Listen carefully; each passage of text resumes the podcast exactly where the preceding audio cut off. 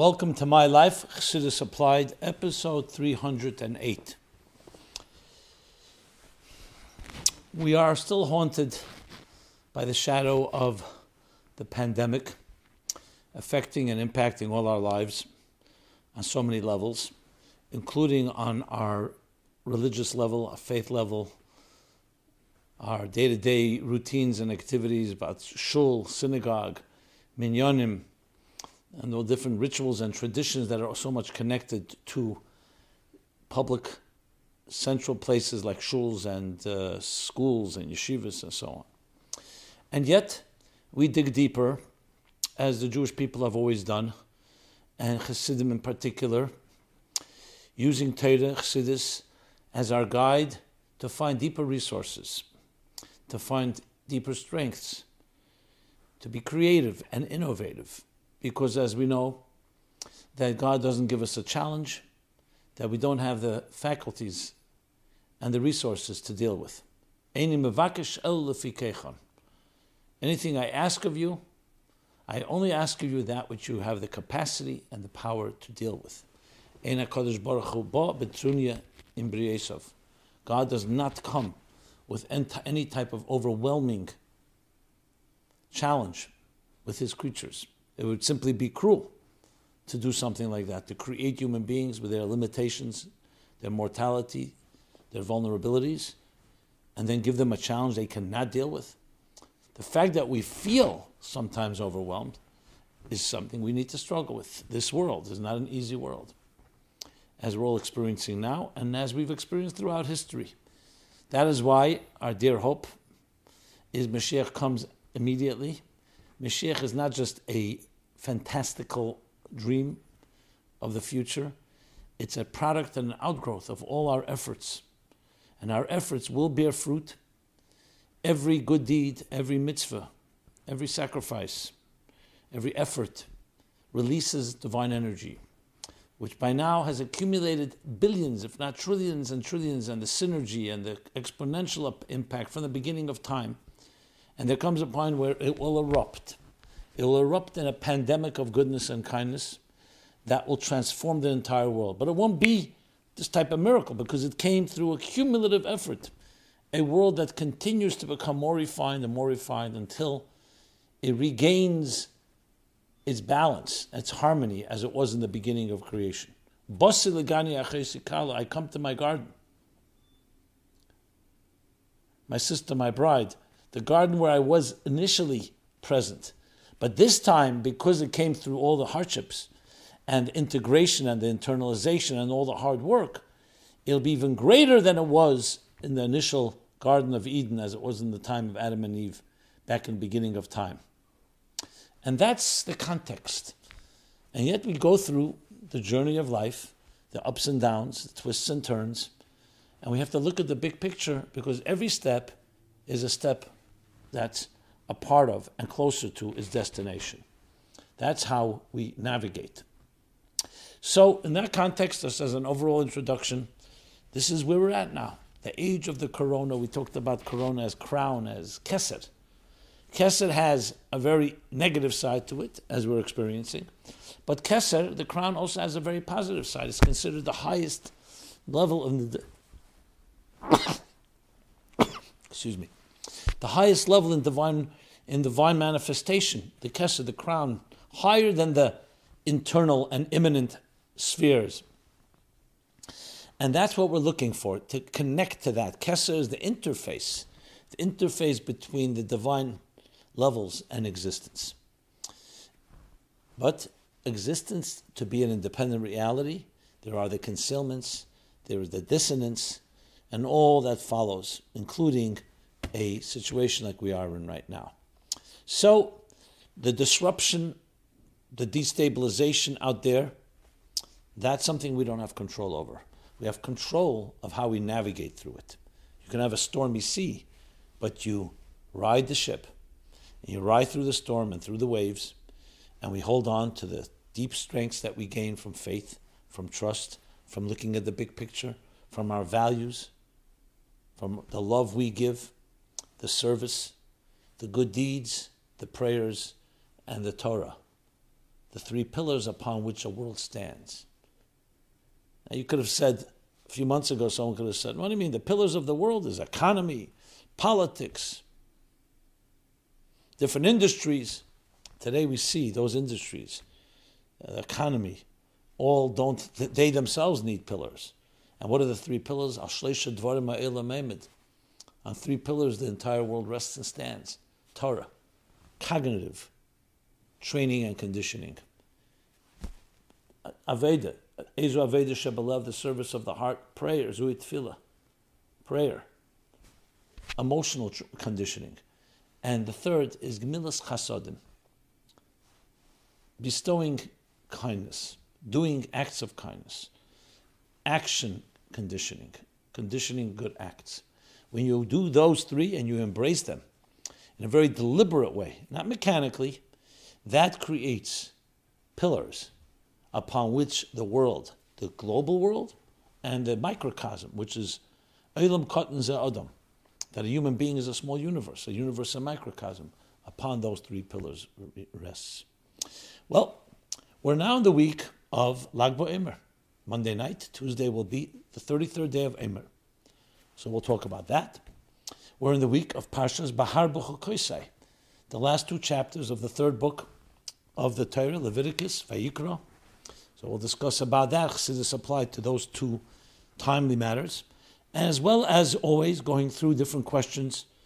Most are right now we're addressing are the ones connected to our period in time, which of course really touches the entire human condition because there's so many areas of life that's impacted. Whether it's topics we spoke about last week or the uh, previous weeks, our, how we see God, how we see Torah, how do we look at loneliness, how do we look at family. It really is an opportunity to revisit and evaluate every aspect of our lives.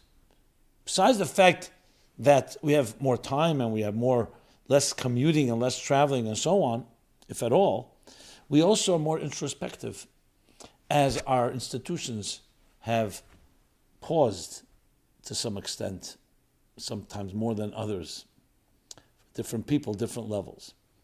So, all the questions about that we are challenged with, that this program has been dedicated to addressing from a Hasidus point of view, insight into the psychological, the emotional, the personal issues that each of us deals with are now all so much more pronounced.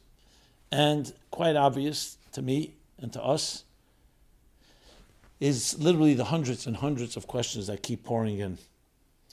And I don't think it's just questions. I think a question is also a need to reach, a need to try to resolve, to find some direction, some clarity amidst so much unknown. So I'm really honored to be able to engage in that fashion, to be able to intersect, address concerns that all of us have, and many of you have articulated. So, just a little few announcements in that regard. As always, you can submit any question totally confidentially, totally anonymously at chassidusapplied.com slash ask. You'll see the links right there. You can also access there all previous episodes, the archives. You can find the essays that have been written this year and the previous, well, uh, not this year's contest yet. I'll mention that in a moment. Previous year's essays, contributions from people from everywhere, all walks of life, applying Chassidus to real life situations, and many more resources. I resume my daily class in Ayin Bays. It's now by Zoom, resumed by Zoom and on Ayin Bays. So you can also, if you'd like the link, just send us a, uh, a text or or an email, and we'll send you the link. It's open to the public. It's a live Zoom class every morning, Eastern Standard Time, 9:30 a.m. On Sundays, 10:30 a.m. And more resources that you can find at chassidusapplied.com. In addition, we've been literally doing inundated and an overdrive creating and producing programs on a daily basis. We're redoing our entire calendar, our entire schedule, so that will soon be up probably this week. But you can find everything at meaningfullife.com slash corona.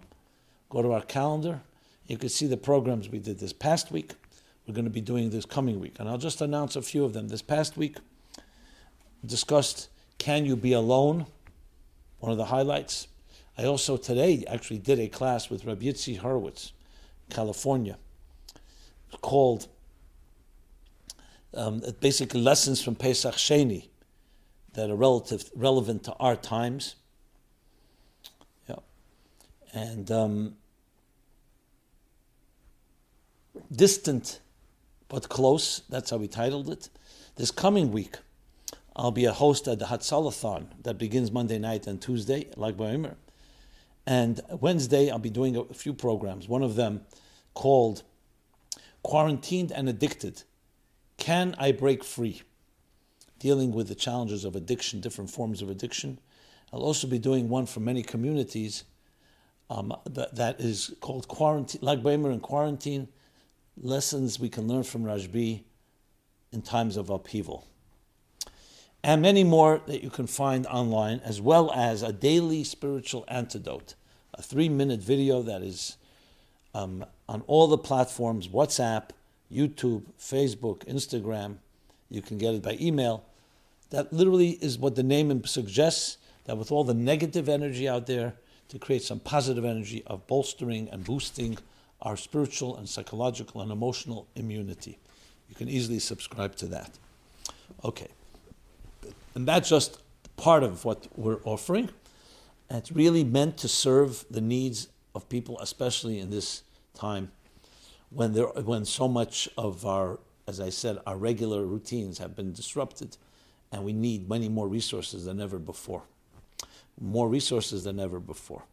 So with that, I want to also dedicate this program to all those that are in need of recovery. May they have a complete refuah shlema, quick one and God protect everybody in this time. May this for this pandemic already come to an end, and we should only be left with the strengths that we learned and gained from this challenging period.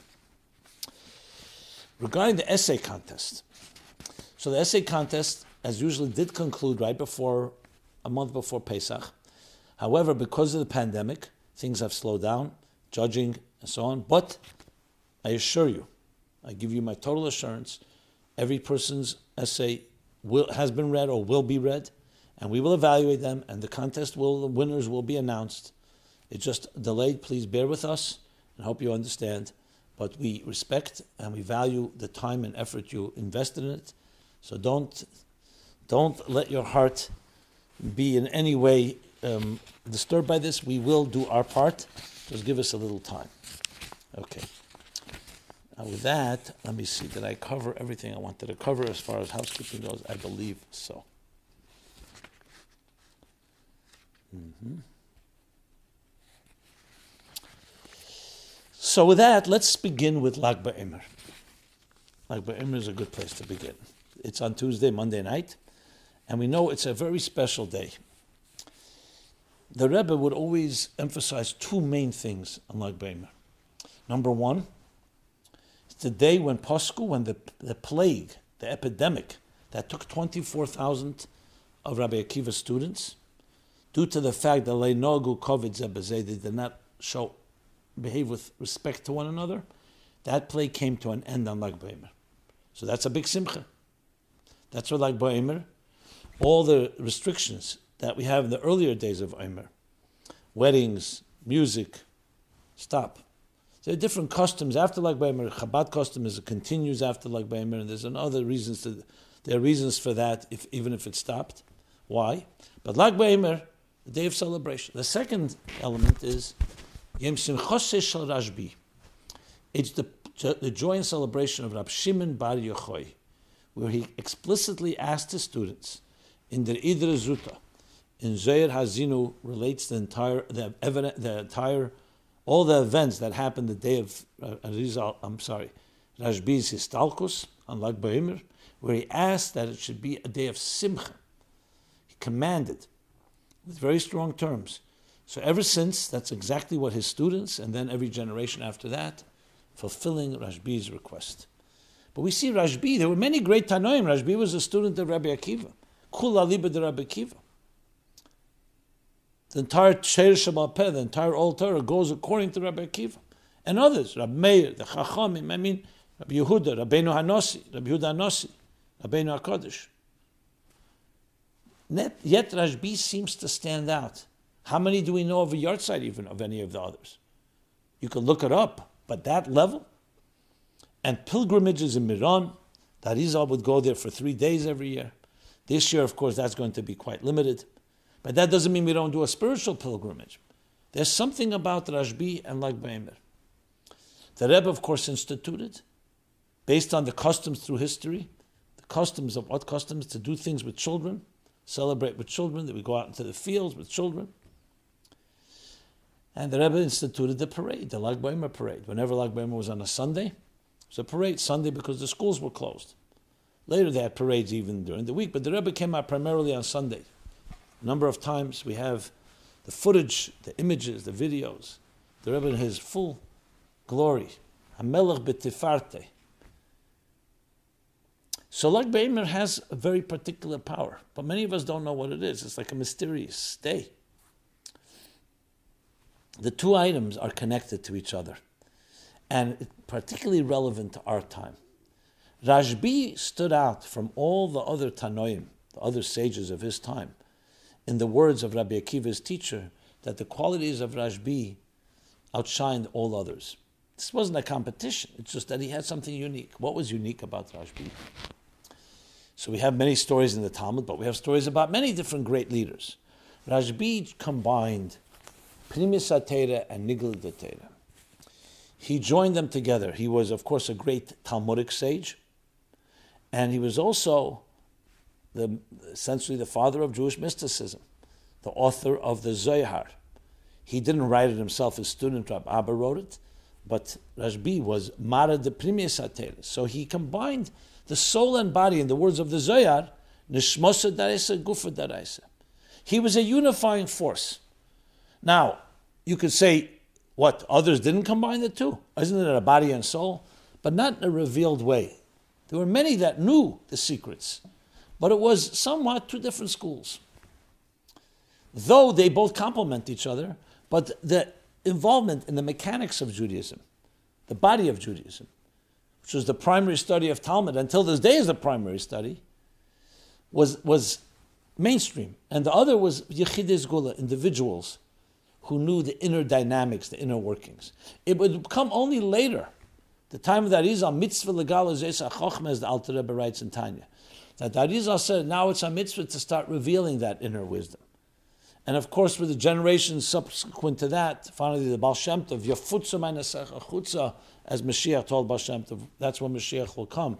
The spreading of your well springs, the Magid of the Mezritch, and then the Alter Rebbe and the generations afterwards, chutza she'en chutza mimeno. The reasons are not necessarily here to go and elaborate, but briefly, because Pnimius HaTorah was always the Pnimius, it was always the soul. But there was a time in history where you picked up the soul simply by the smell of chicken soup in your grandmother's kitchen. The insulated and pure and innocent environment for so many years was very un, untainted by the secular world around it. But when things changed, one of the reasons became darker, you need deeper light, you need deeper resources, as I said earlier about the pandemic. Secondly, as we get closer to Mashiach, Friday you begin tasting of the foods and, and of the foods of Shabbos. Teros Mashiach is the time of Shabbos. So Friday in the, sixth, in the sixth millennia, which we're in right now, began the revelation of Geula, and they're interconnected when you need to dig deeper, deeper resources, you, ha- you get the Torah of Mashiach to counter the deeper darkness of these la- later years.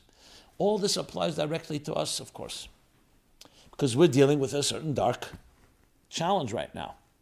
But let's take it further. Rashbi, besides being that unifying force, he also we see certain distinguished qualities and virtues he had. To just mention just a few that are connected very much to healing and to challenges. So first you know Rabbi Akiva, I'm sorry, Rabbi Rashbi, there was a decree by the emperor not to study Torah, but he was teaching Torah, so he was sentenced to death, but he ran away and lived in a cave with his son Rabbi Elazar for 12 years. So he was quarantined. He was quarantined. What did he use that time for? to access the deepest teachings of Torah, both outer and inner dimension of Torah, the body and soul. And when he came out, was so refined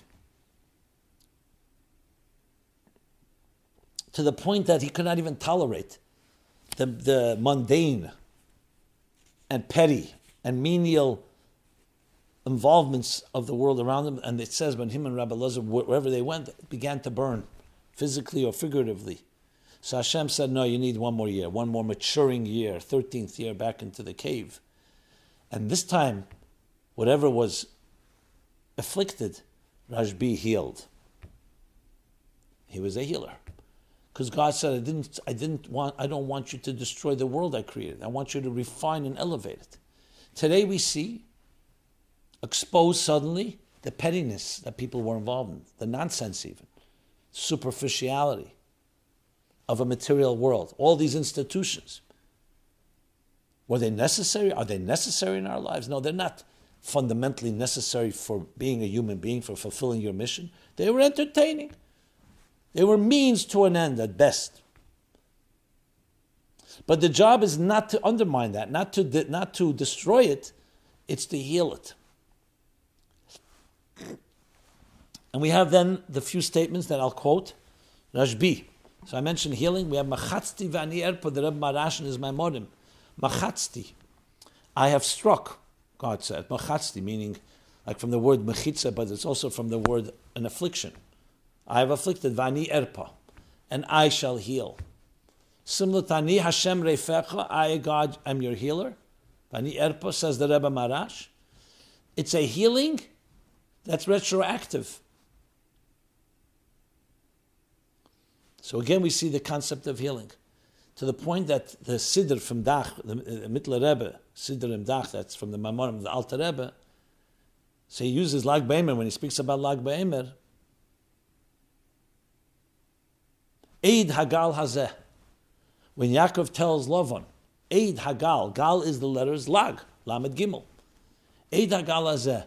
When they part ways, he says, This Gal, this mound, will be a witness about the agreement, the covenant we make. So he explains that, that Lag and Gal is a type of bridge. Machatzti vani erpo. To take it further, it says in the Gemara, Sri Maimor Chazal, Kedai Rab Shimon lismochalov b'shas adchak. It's worthwhile. It's a good idea. Worthy. Worthy. To rely on Rab, on Rab Shimon b'yachoi b'shas adchak, which means in a difficult time, in a tough time, when we feel pressured. The Munketcher, Minchas Elazar, the Munketcher Rebbe, says Pshasat Chak is referring to the Chak of Golas. And Rashbi says, Yechelni lifter kola'ela min adin. I'm able to free and redeem the entire world from din, from severities, from judgments. You tell me. Every one of these statements is relevant this year more than ever. So Lag Ba'imr is something that now, every year it's relevant. But now it's obvious we need the healing. We need God, Rashbi's support to be able to free us from severities and from tchak, from pressures and difficulties. To open up doors and channels, which is what the Rashbi does. The Medrash says Rashbi was Pekud Akaris. He would open the wombs of barren women, meaning he would give them a blessing. And even though they were infertile, they were blessed with children, which is essentially opening up block channels. The Rebbe one year, Lag Ba'emer, I think Tafshin Mem, said, this doesn't mean only physically, also psychologically. When parents and children have some type of rift, a block between them, so Lag Ba'emer Rashbi has the power to repair the rift. And there's more. I'm just giving a short taste of it. So Lag Ba'emer has tremendous power power of unity, the power of healing, the power of bridging, all come together and they create the blessings to overcome any challenge, including the one we're facing right now. So we can turn to Rashbi and say, says, Kedai b'shas We can rely on you. We want to rely on you. Open up new channels, bring a new healing, new blessings. Lifter, min adin. So do exactly that. Redeem us from any term din and severities. Open up channels.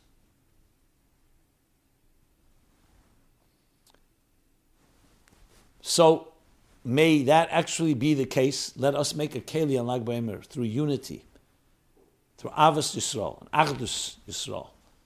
Love and Achdus. That was the cardinal mitzvah in the Torah. Rabbi Akiva, the teacher of Rashbi, said, kamecha, zeklal godel b'teira. This is a fundamental principle of Torah. And Rashbi lived up to it, and we see in Rashbi's life. He was one of the students that remained after the epidemic meaning that he must that he did honor that there was Avis He personified it, and we find indeed in Zohar stories with Rashbi's great Avis. His statement, Anan Anan b'chvivusa talya milsa. We we are dependent on chvivusa, on love. All success is dependent on chvivusa talya milsa. And he brings three psukim, all about Ava our love of God, and two verses that talk about God's love of us. And then, of course, Rashbi's statement when there was a, a drought, a famine. Rashbi said Torah which posuk? gam yochad. How beautiful, how uh, pleasurable, how delightful it is to see brothers sitting together. That unity Unity draws down blessings. When we're one, that's the keli. Magzik brocha, hashalom. The keli, the container. The only container that truly for blessing is shalom, is complete unity. So you tell me how many lessons are there in all of these statements. To sum up, it's our avis Yisrael, it's our love for each other, unconditional. Living up to the standards of Rashbi. And that unity is not just among people, it's the unity in all parts of Torah, the outer dimension, the inner dimension. Same thing when we love others. You love their neshama, so it also so then you can really appreciate them in ways that sometimes on a body level you can't appreciate. So Rashbi is this unifying force, the unifying of all sections of Torah, unifying of all types of Eden, and indeed you see that. That Rashbi celebrated by everybody. That's Lag BaOmer. A little a little taste of it. And children have particular power. Because children, Rashbi would teach, it says in Zohar that children will learn Primis Atera when Mashiach comes. Nitzanim Nir Ba'aretz, and different expressions that talk about children.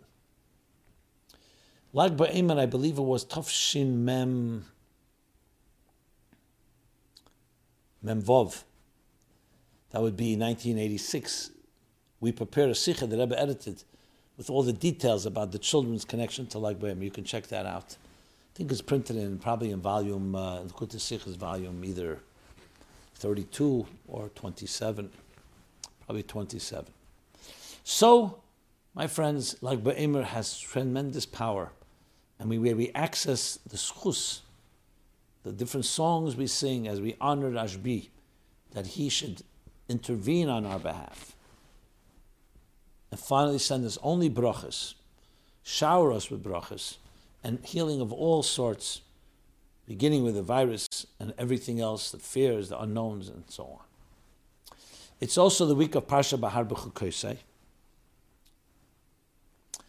which is the end of Sefer Vayikra. Just one short, quick thing on Bahar B'Chukosei. So these two chapters come together, but B'Chukosei specifically has in it some of the Tochacha not as extensive as it is in Parsha Kisave, but you still have. You have the negative statements that when you don't read, when you read them ostensibly, sound negative. negative, and yet we're told they're all really brachas. So even when there's a negative virus affecting us, there's a deeper bracha to be found within it. So Parsha B'Chukosei teaches us that secret. Connected also to Rashbi. Rashbi sent his son Rabbi Lozo to go get a blessing by the Chachomim in the, the west. And he went. To his shock and dismay, the words they said to him didn't sound like blessings. So he told us, came back and told his father, they said to me horrible things. His father said, What did they say? And he started telling him. So his father said, No. These are really blessings. They're such deep blessings, they can only be expressed in a negative way. Different explanations given for this. Why did they have to say it in that way? Some say because they were they saw foresaw certain negative things they wanted to to uh, nullify that, so they had to use those words, but the meaning was a deeper one. Chassidus brings, this week's parsha. Chassidus brings the idea from the from the that's a Gemara Moed Katan, Daf uh, Ches. So Chassidus brings that's Chsodim Nistorim, says the Alter Rebbe. It's deeper love. That is so deep, it can only be expressed in terms that seem negative. It's like when the Mittler Rebbe heard the Alter Rebbe say, learn, read the Torah, he only heard blessings. Because that's the pnimius of it. So the chapter also gives us strength to take every negative and turn it to a positive. That the only remnant from the virus should be the antibodies, the strength, the immunity that we built up that will protect us and help us grow and thrive. Okay. So there are two questions on Lag BaOmer. Someone asked, what's the connection of all the special things that were seen on Lag BaOmer by the Rebbe, particularly the parades and display of Jewish pride with the Teichen of the day? I believe I explained it, but I'll spell it out even stronger. The parade was essentially bringing the children together. They used to go out in the feld. That was the expression. Go to the field.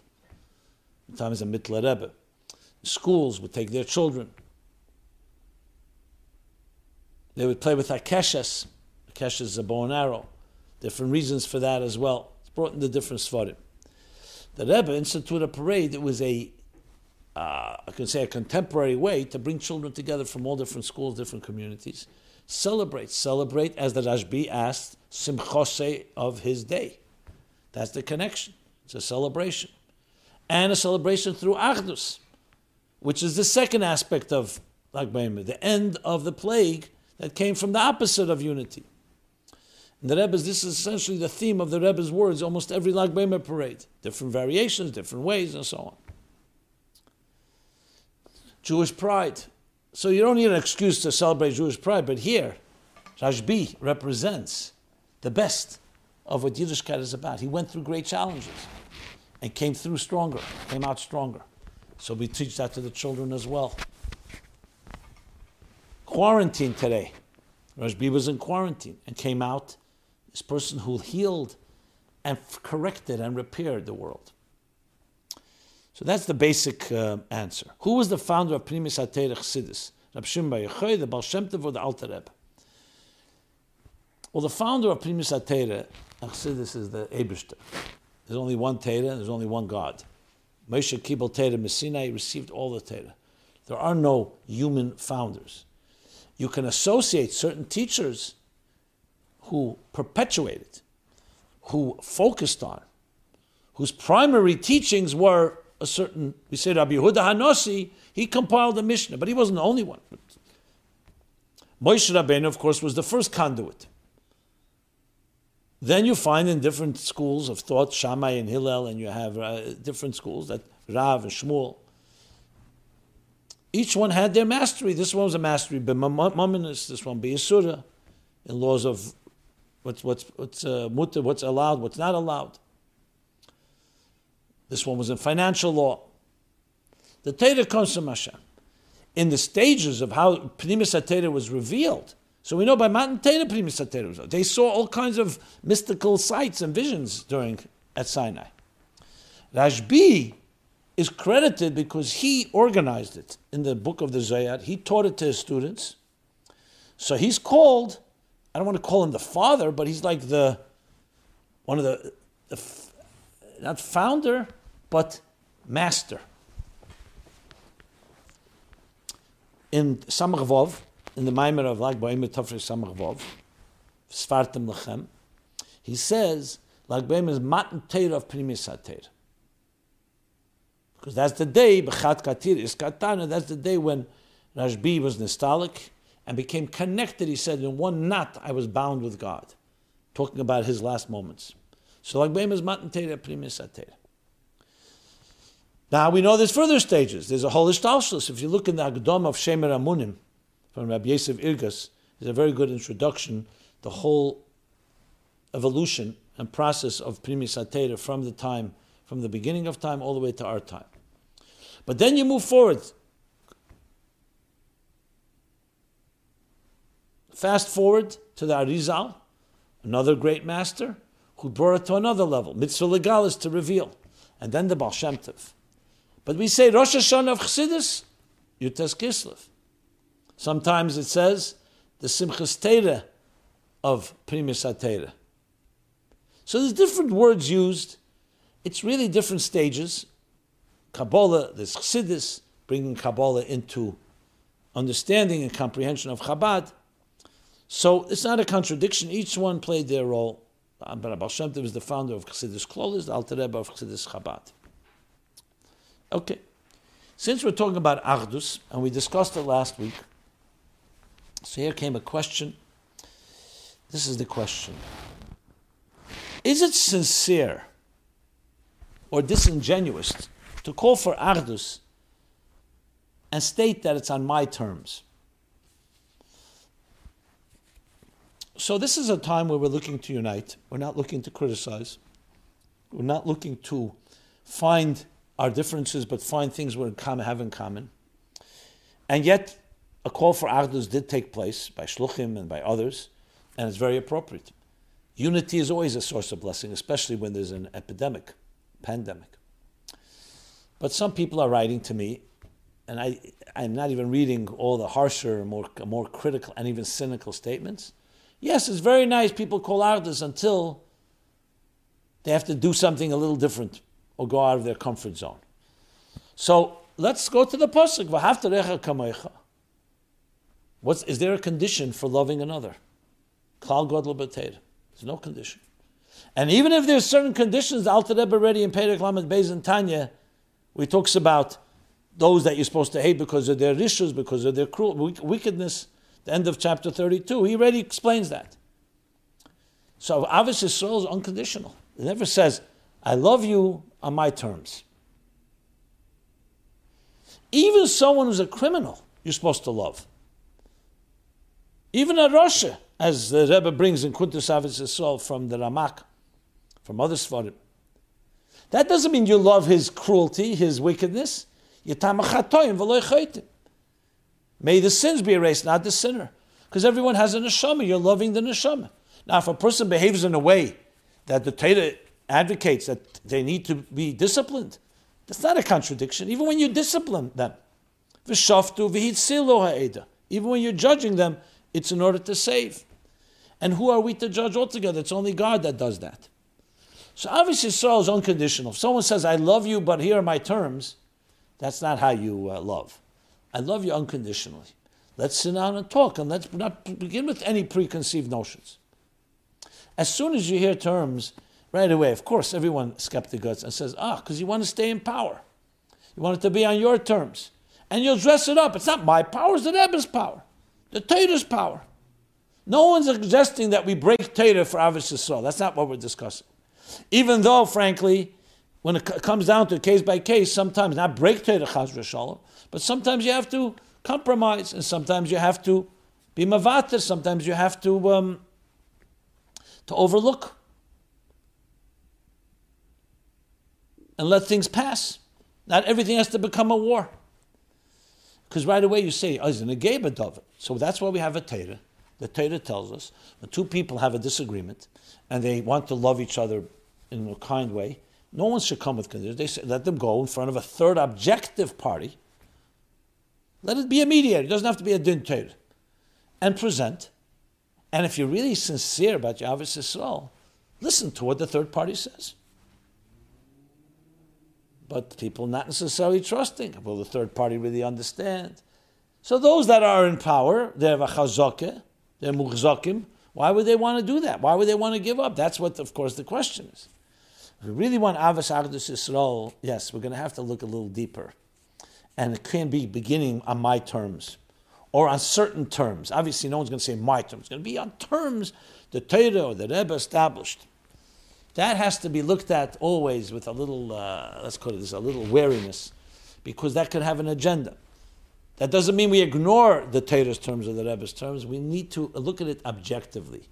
And the first thing in every MS is you need to acknowledge that you may not be objective. The other person is also not objective. Find an objective party.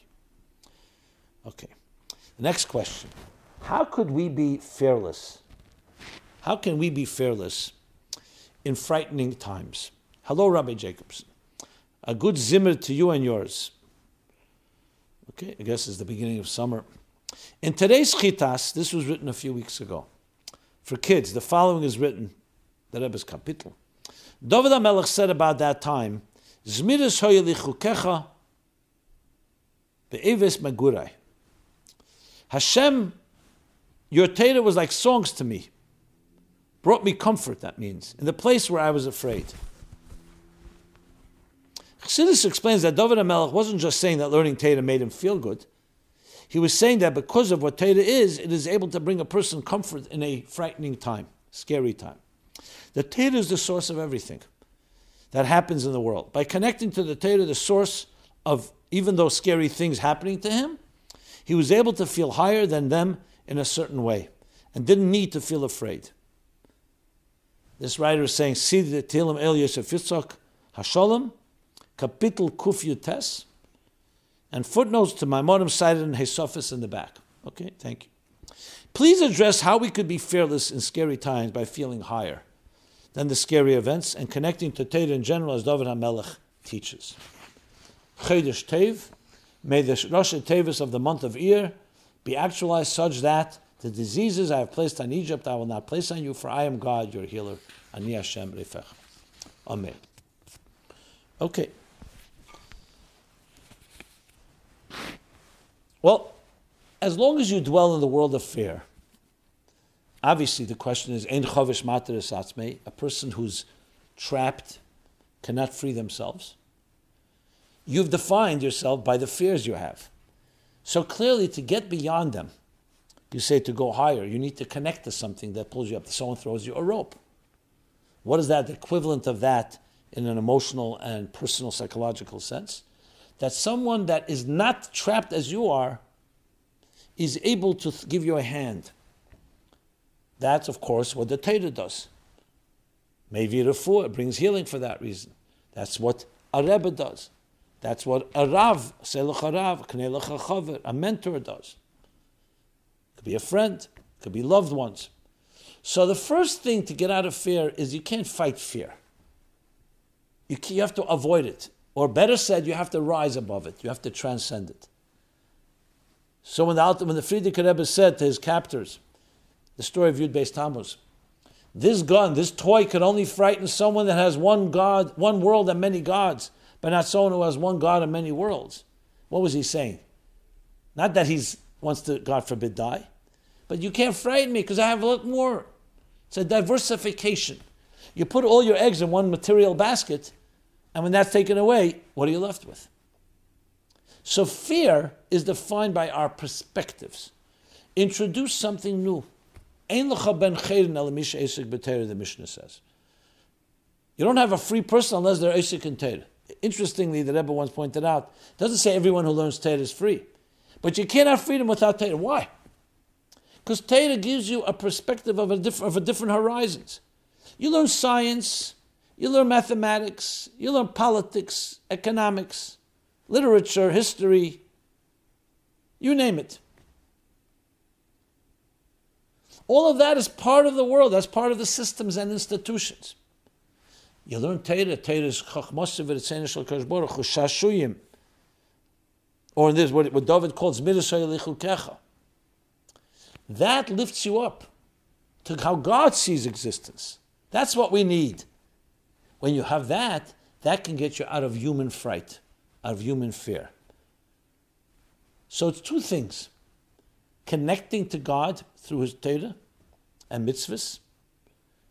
Two, actually, three things. Two, finding the Rav, the mentor that can help you. And three, being of service to others. You can almost say it's Torah Vedic Milos in a way. These things give you strength to transcend. It doesn't eliminate the problem, but it transcends. In more secular psychological terms, Viktor Frankl's logotherapy, man's, man's search for meaning, said that those that had that extra faith, the purpose of life, the meaning in life, they didn't suffer less, but they had more tools to rise above it. Okay. A question that follows up, that continues, is betochen. How to strengthen betochen, which means trust in God, when we are losing our jobs. As some parnasa chizuk may be required in upcoming sessions, because uh, we know, I mean, millions of people have been laid off. And who knows what's coming tomorrow? I mean, after Shabbos. God protect us all. So people are concerned for good reason. What is the correct balance betachin and ishtadlus? With all these new challenges, this question looms large. The balance between trust in God and ishtadlus making an effort. If I invest more energies in my business, will I gain more profit? If my year's salary is decided on Rosh Hashanah, why work more than the bare minimum? Thank you very much for your insightful perspective. The, actually, the Mefarshim and Shulchan Aruch that talk about epidemics, devira, uh, plague, which is related somewhat, speak about this. They say, what's the point of going halach in Yoreh De'ah, I'm sorry, Choshen Mishpat, that talks about the din of having to hasgir, to go inside and quarantine yourself in the time of uh, a pandemic. So the Mefarshim there say, I think based on the Rashbash, a from Rashbash, what difference does it make? If your life was designated Rosh Hashanah, so it's not going to help if you quarantine yourself. It's already been determined. It makes it very clear, been determined, but it could always change. Could change for the better, could change for the worse. Hishtadlus and Teva always remains, the, Ramor says, not to rely on a miracle the time of um, the epidemic. In general, in same Shem So the answer still remains the same. Yes, you may not be able to control whether your boss and your, and your uh, employer may lay you off. That's an additional challenge. But just like always we need a ishtadlus, we need a ishtadlus now too. You can't just say, since there's such an economic crisis and people are quarantined and so many businesses have closed or so many businesses are out of functioning now, I can go to sleep. No, you make efforts, be creative. Many of us are looking online how to do things. I run an organization, organizations I should say, to find creative ways to raise money, support the staff, and so on. So ishtadlus is always necessary. You may say that now we need even deeper betochen. Remember, betochen goes hand in hand. Because you trust God, that's why you're doing ishtadlus. You're not doing ishtadlus because, oh, you know what, plan B. In case my trust doesn't work, I have a second plan. God said. The Gemara says, What's a munasitecha? What's a munasitecha? That each of the six sections of the Talmud, six uh, storim, so Zeroim, which is planting, is connected to Amunas. Why? Because the one who has faith in God and, and plants. What does that have to do with faith in God? Faith in God would be things that are not bound by natural structures, by natural laws. Here you're planting, God planted, created the land in a way that if you plant and sow the fields, and then you uh, water it and so on, you can harvest What's the, what do you need Amunah? Says Chassidus very simple because it's the Amunah. God made it that way. You still need God for it. He just was mislabish it. He manifested in a natural structure. So it's part of B'tochen and Amun and Hashem, faith and trust in God, that tells you, I gave you resources. That's also part of the trust. To trust the resources God gave you. So it goes hand in hand. There are times where it may be more difficult. All the ishtadlus may not yield as it would have in the past. So we still make the effort, be more creative, more innovative.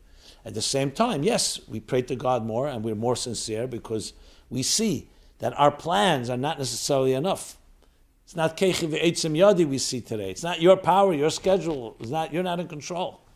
God is in control. But it goes hand in hand with our efforts. Okay, so whatever is designated Rosh Hashanah, so first of all, in Kuntus Samay and other places, Chassidus, says you still need to pray every day to bring it down into the needs of that day and the way you wanted to bring it down. Rosh Hashanah is in general a designation. And then there's a second answer, it can change.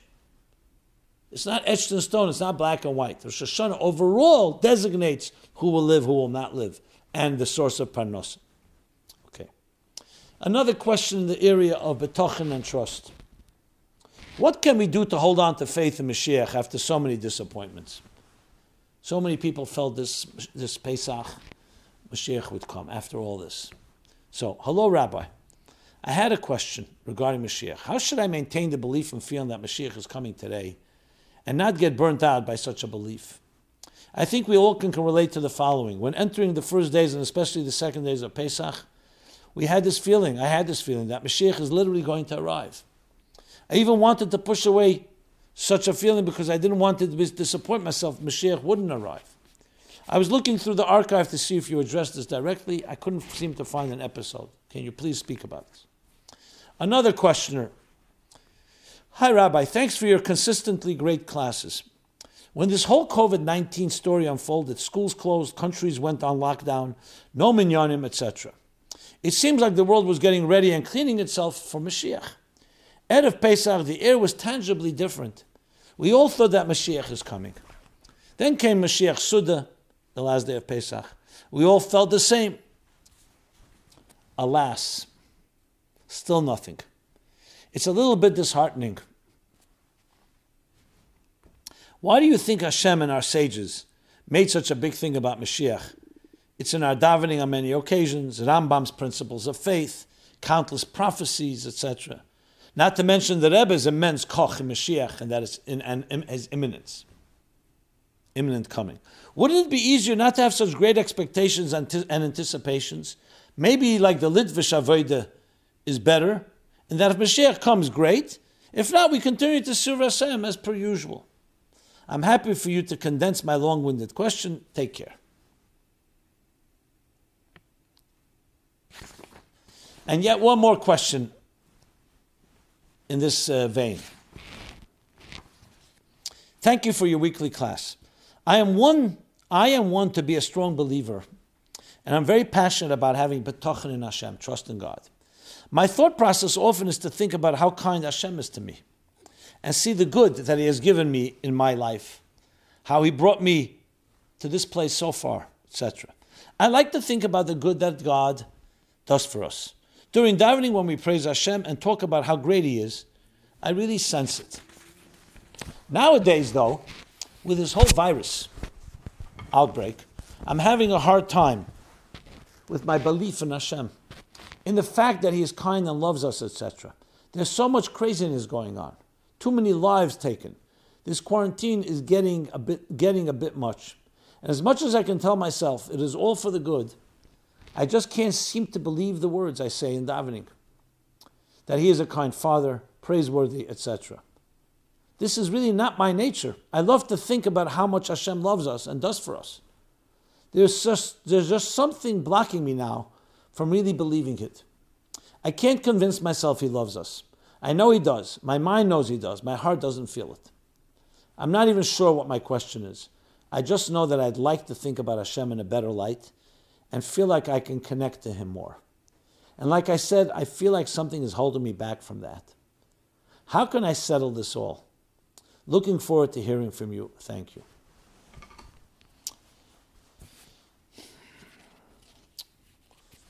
Speaks for itself, this letter. I believe many, many people, thousands of people could have written it. And it echoes and reflects what so many of us feel. And I really appreciate your sincerity.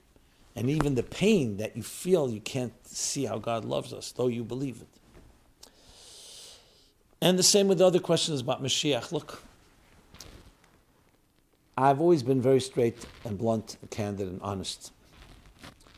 And I want to say is this we don't have an answer. We don't have a direct answer why God would take such beautiful people in this pandemic. I've looked in thousands of letters of the Rebbe, in texts before the Rebbe, the previous Rebbeim, and before that. We go back thousands of years. You always come back to one thing silence. Vayidem Aaron, Aaron is silent when his brothers, sons are killed. Steak kachol b'machshava is told to Moshe. and the angels, be silent. That's what arose in my mind when the ten martyrs were brutally ma- massacred. Shtika, silence. That is an answer. It's an answer that we are not God, and we cannot fathom God's plan. It seems actually quite logical. It's still painful because we love to have control. We love to have an understanding. That's how we're wired. But if gods mean anything, there is a God that is a planner when he tells Iyov those memorable words he says to Iyov, to Job, the great sufferer.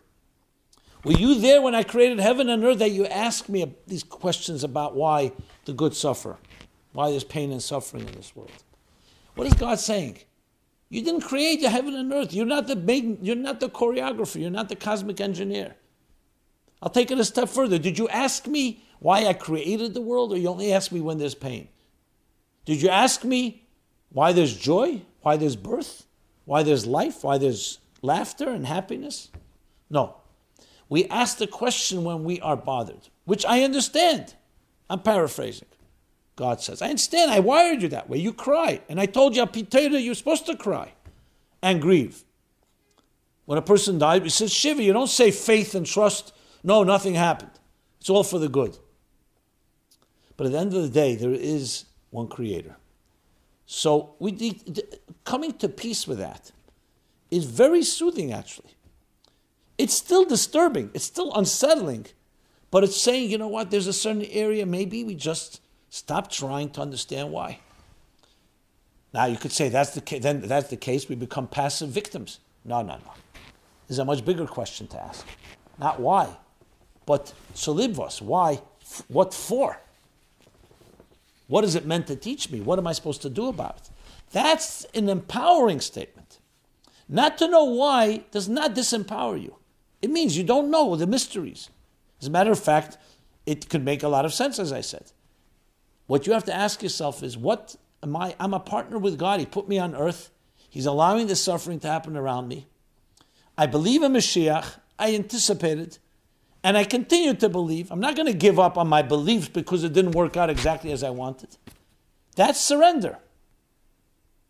What does a leader do? What does a visionary do?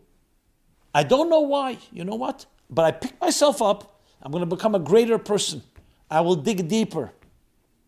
And even when God conceals himself from me and conceals his plans, I will still demonstrate that I will be an agent of why you sent me to this world because we still are on a mission.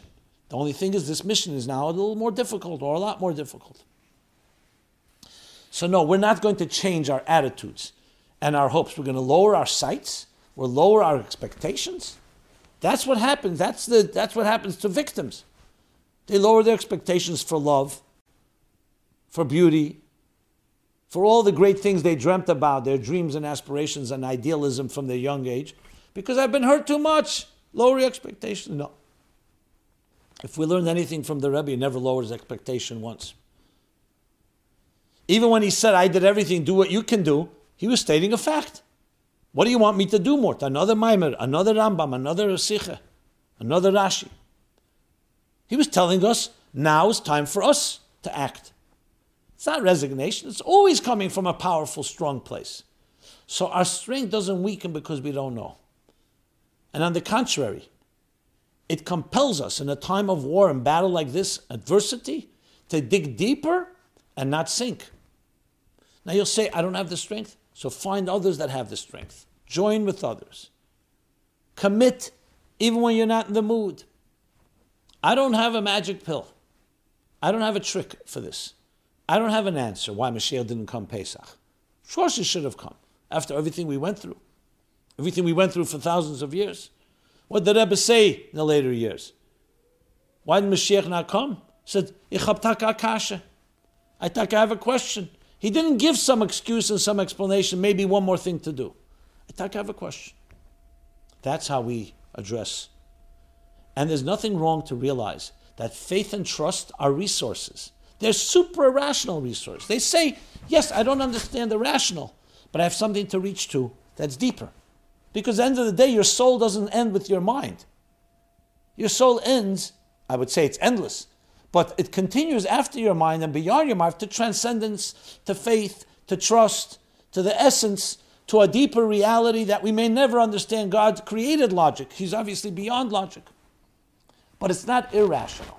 It's not opposite of rational. It's just beyond. It's realizing and experiencing deeper things. That's what people who've gone through pain and trauma, that's what they experience. Now, there's so much more to talk about, but every week I still remain backed up. I really wanted to do a whole bunch of follow ups. I, overest- I overestimate, I underestimate how much, or overestimate how much you can do in a certain amount of time. But we will get there. We're in it together. And there's much to talk about, good things to talk about. So, I just do want to do one follow up. I'll do, actually, I'll do, uh, let me see here the follow ups here. Should we call the virus by, the na- by name? Someone wrote. This is more common than question about whether to stop calling the virus by name, as you discussed last week. This happened unplanned in our home. We're seniors, and my husband isn't keen on remembering um, complicated names. So he, without really thinking about it, started calling this virus the Cooney virus. He later apologized and said he'd, he'd start calling it by its real name. But I asked him not to. Calling it the Kuni virus is far less threatening. It kind of calls to mind the old expression of cooties back in childhood. Anyone remember that? I don't, personally. And that childhood sense brings, more about, brings about more calm and trust. A couple of our friends started calling it the Kuni virus too. After hearing it helps. Words have such power, and this virus sure isn't our crown. Yet it can remind us to turn to Him, blessed be He, with whom our true crown rests. Thank you for reading this, Rabbi, and for all your wonderful and healing offerings. May God bless and keep you. Okay, there are a few more follow ups. I will have to do them next week, but I do one one that I did feel I I, uh, I have to repay it. I have to pay my debt promise I made last week, and that is the song at the end of the program. I sang a song, Stavia Pitu. Dear Rabbi Jacobson, I first heard you more than a decade ago when you were a guest on a podcast Recently, I've been listening to your Sunday evening podcasts and find them so heartwarming. That's this, uh, my life. I appreciate not only your very deep and rigorous intellectual background and knowledge, but almost most more importantly to me, the love and heartfelt advice you give to your listeners. I was motivated to write by this week's podcast, in which you ended with a niggun from Ukraine. I don't know if I have a genetic connection to that country. I don't believe so. But the words and sounds that you sang were so soothing to me. I was deeply touched. I so appreciate the support you are giving, particularly in this difficult time of the pandemic. I consider myself spiritually connected, and I practice in the Jewish renewal format. Yet much of the advice and perspective you offer fits for me as well. Wishing you and your entire family and community all the best. Another person wrote, a friend, the singing was amazing and beautifully moving, and I noticed you too were moved. I had to shed a tear Keep up your amazing work. You're definitely giving the Rebbe's words without compromise and without fear or intimidation. This is what the Rebbe wants and what we all need now more than ever. Ashrecha Thank you. And a third person writes, Do you mind singing another? Do you mind singing another song? It was very powerful last week and it gives strength in addition to all your words. So First, let me then just translate the song I did sing, Stavia Pitu. It was difficult for me to translate last week. It was a, song in Ukrainian that the Rebbe taught. Here is the loose translation. I started to drink on Friday. On Friday, I had drunk, had drunk my calf away. One must, must know how to be merry. One must, must know how to talk. Oh, how to give a just reckoning for the Master, the Lord. Oh, to justify oneself. But we drink, we drink, and we revel. And we drink wine like water, and we say together, L'chaim. And you, O Lord, please hearken to us in heaven. And the second time around when you sing it, you change Friday to Shabbos, and you train my calf away to my work away. That's a translation. Obviously, it doesn't have the power of the niggun. So let's conclude with another niggun. I'll do the niggun that um, comes from my heart. Another niggun the Rebbe taught, song off from Shabbos, it comes from Perek Hashira, Anim Zmiris. And remember, song really has the power to lift us with its wings to an entire different, different place. Use song. It's a very powerful tool in our times. Oyanim zmirois shirim eroig ki elecho nafshi zaroig o ya yanim zmirois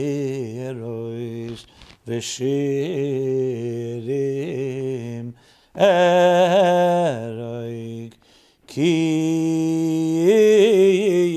elecho nafshi saroig nafshi yechamda v'tzel yadecho lo davas kol roi soidecho yachamda b'tzel yadecho oh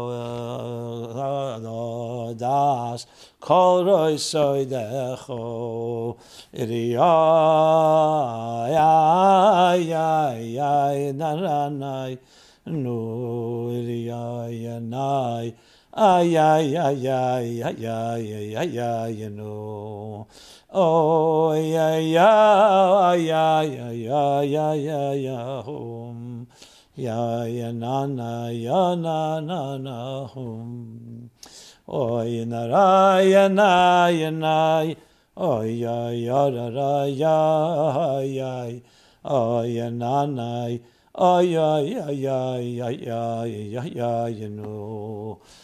This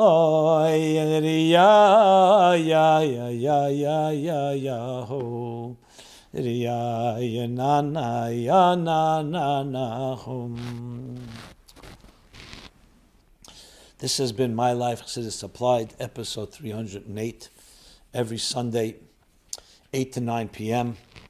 Everyone have a very freilich halag BaOmer. May the schus of Rashbi, the merit of Rashbi, stand up for all of us, protect us, heal us, and bring the geula hamitis v'hashlema. Be well and be strong. Thank you. This program is brought to you by My Life, Chassidus Applied. Please help us continue our programs. Make even a small contribution at chassidusapplied.com slash donate.